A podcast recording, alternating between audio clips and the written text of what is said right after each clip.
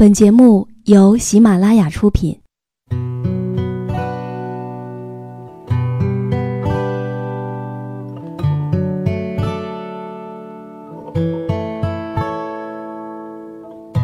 开心时，听歌入耳；伤心时，听歌入心。有时候，喜欢听歌，不只是因为歌曲好听。而是因为歌词写的就是自己。喜马拉雅晚上十点，让时光煮雨和你一起品味音乐，诉说心情。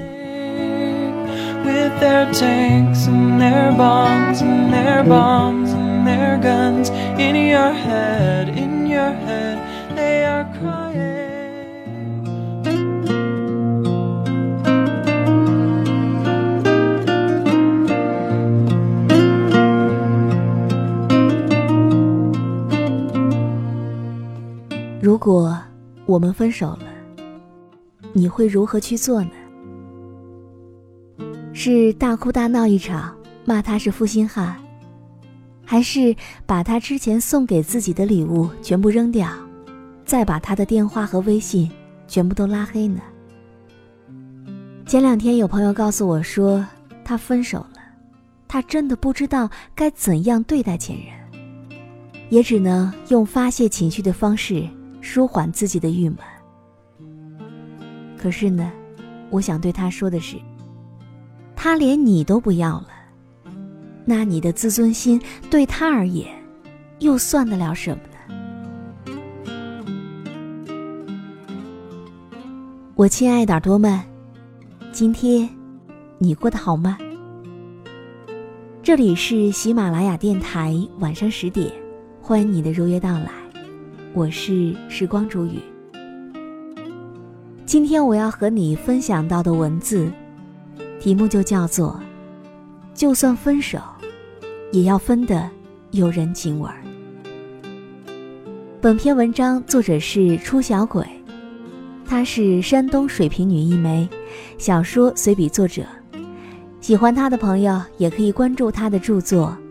很感谢你能来，不遗憾你离开。如果你想要获取本期节目文稿，也可以添加我的公众微信，编辑“倾听时光煮雨”这六个字的首字母就可以找到我了。以下的时间，分享给你听。最近呢，有一个异国恋的姑娘，她难过的要死，因为男朋友突然神经一样的提了分手，就不再接电话了。他当时在一家公司实习，正是他转正的重要考核期。他一看这情况，就不管不顾的疯了一样从美国跑回来找他，去家里堵，在楼下喊。而她的男朋友呢，实在是忍无可忍，最后答应见他。但是看到他痛哭流涕的样子，不但没有心疼，而是一脸的嫌弃与冷漠。就是这副表情，让他一肚子的柔情突然不知道该怎么样去发作了，最后只好冷漠散场。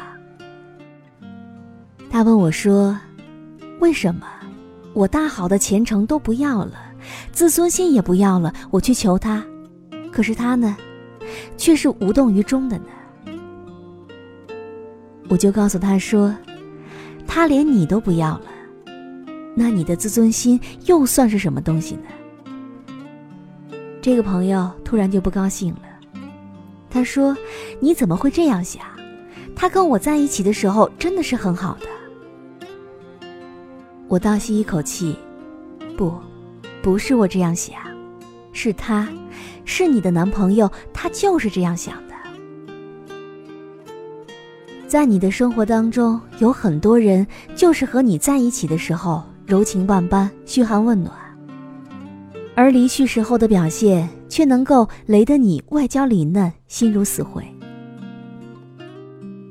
我记得《千与千寻》当中说过一句话：“人生就是一辆开往坟墓的列车，路途上会有很多站，很难有人自始至终陪着走完。当陪你的人要下车的时候，即便不舍，也应该心存感激的。然后，你们再挥手道别。可悲的是，很多人连最后的道别都没有给对方最基本的尊重。无论是出于什么样的原因分手，哪怕是半路劈腿，只要在分手的问题上遵从内心，做到坦诚，也胜过那种不明不白、直接让人家姑娘懵逼傻等的堵拦。分手不一定是每个人的必修课，但道别的方式决定着我们将来会如何回忆一个人的样子。你离去前的人情味儿，决定着另一个人是曾经爱过，还是曾经爱错。一个小时前，正在阳台做瑜伽的惠子接到男朋友的分手电话，她愣了，因为大家都知道今天下午她有一个非常重要的面试。她拽拽我的胳膊，嘴角抽搐一下，说：“要不……”我不去面试了吧？我有可能被分手了。我不太明白他什么意思，但是我知道，这次面试对他来说非常重要，因为这家外企在本地非常知名，笔试前三名才有面试的机会，而他是考了第一名的成绩啊。我说不，我陪你去，不要害怕。在一个冰冷冷的会议室里，面试官坐在我的对面，疑惑地打量着我们俩。他显然是没有见过连面试都要不能自理到带个人陪伴的小年轻了。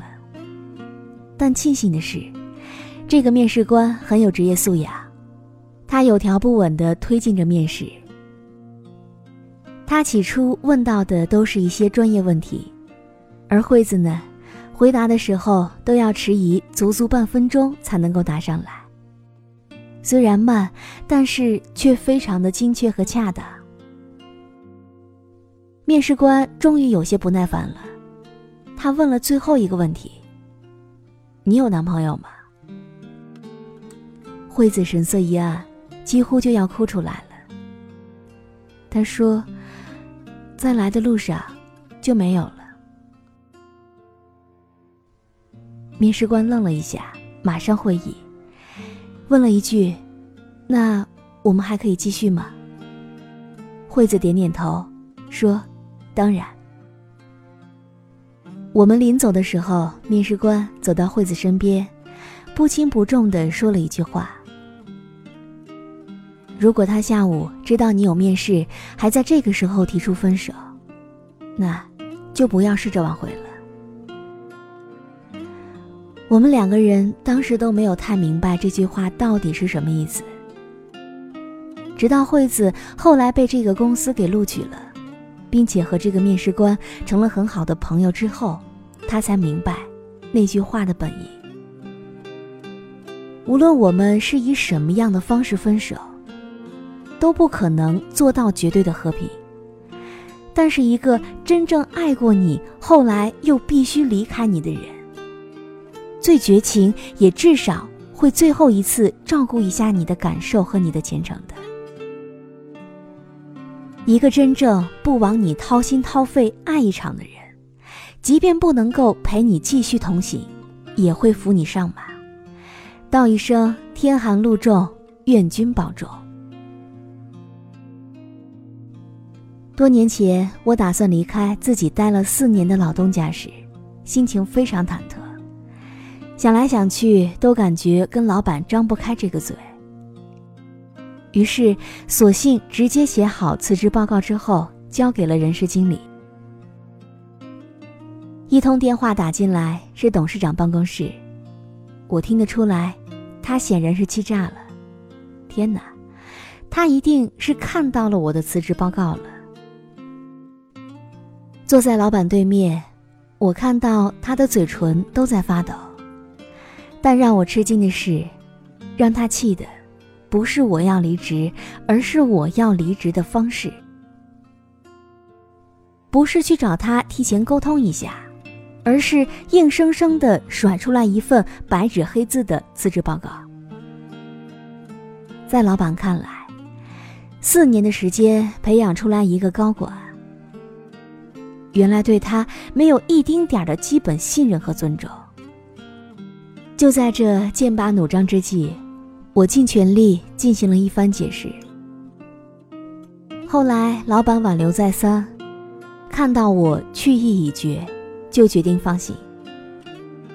于是呢，我们心平气和地商量了一下，我走之前需要完成和交接的内容，一项一项地捋了出来。那段时间几乎是我加班生涯当中最频繁的一段时光了，因为我总想尽全力在走之前把一切都能够办妥。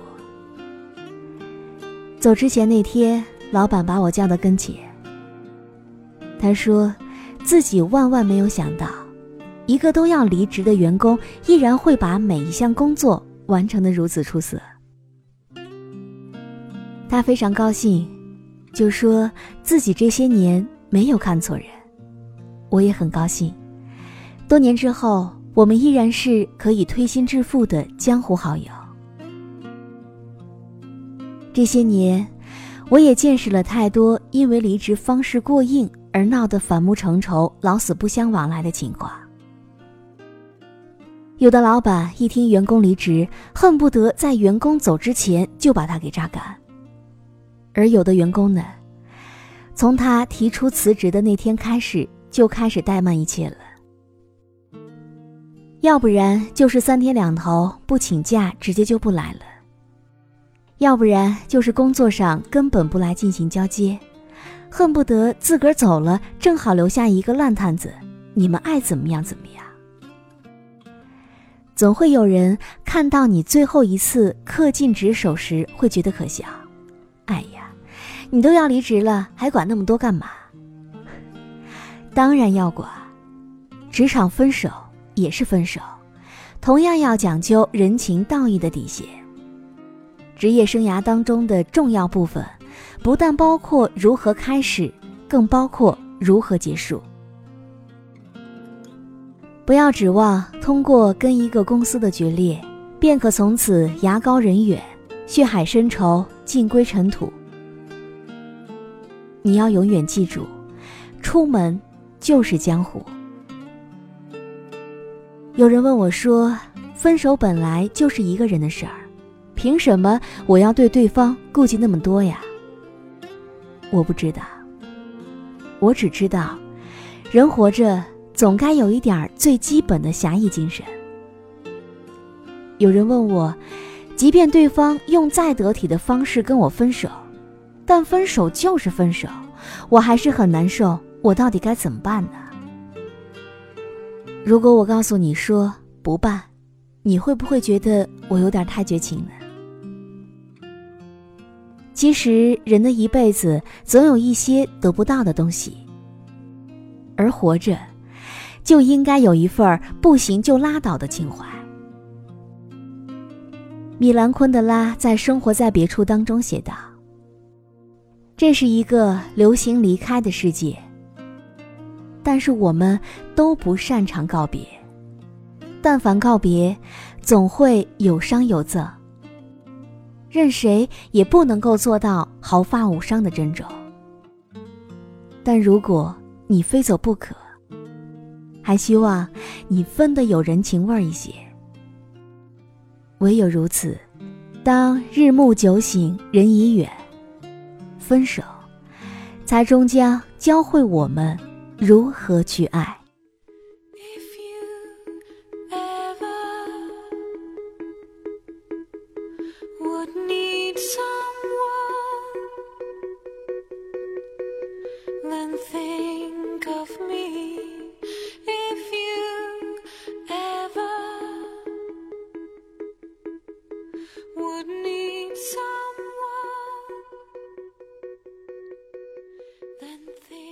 好了，我亲爱的耳朵们，今天就和你分享到这里。如果你也喜欢时光煮雨的声音，可以在喜马拉雅客户端以及新浪微博搜索 DJ 时光煮雨，关注更多精彩节目。如果你也有想对我说的话，也欢迎你添加我的公众微信，编辑“倾听时光煮雨”这六个字的首字母，就可以找到我了。好了，祝你晚安，我们下期节目再见。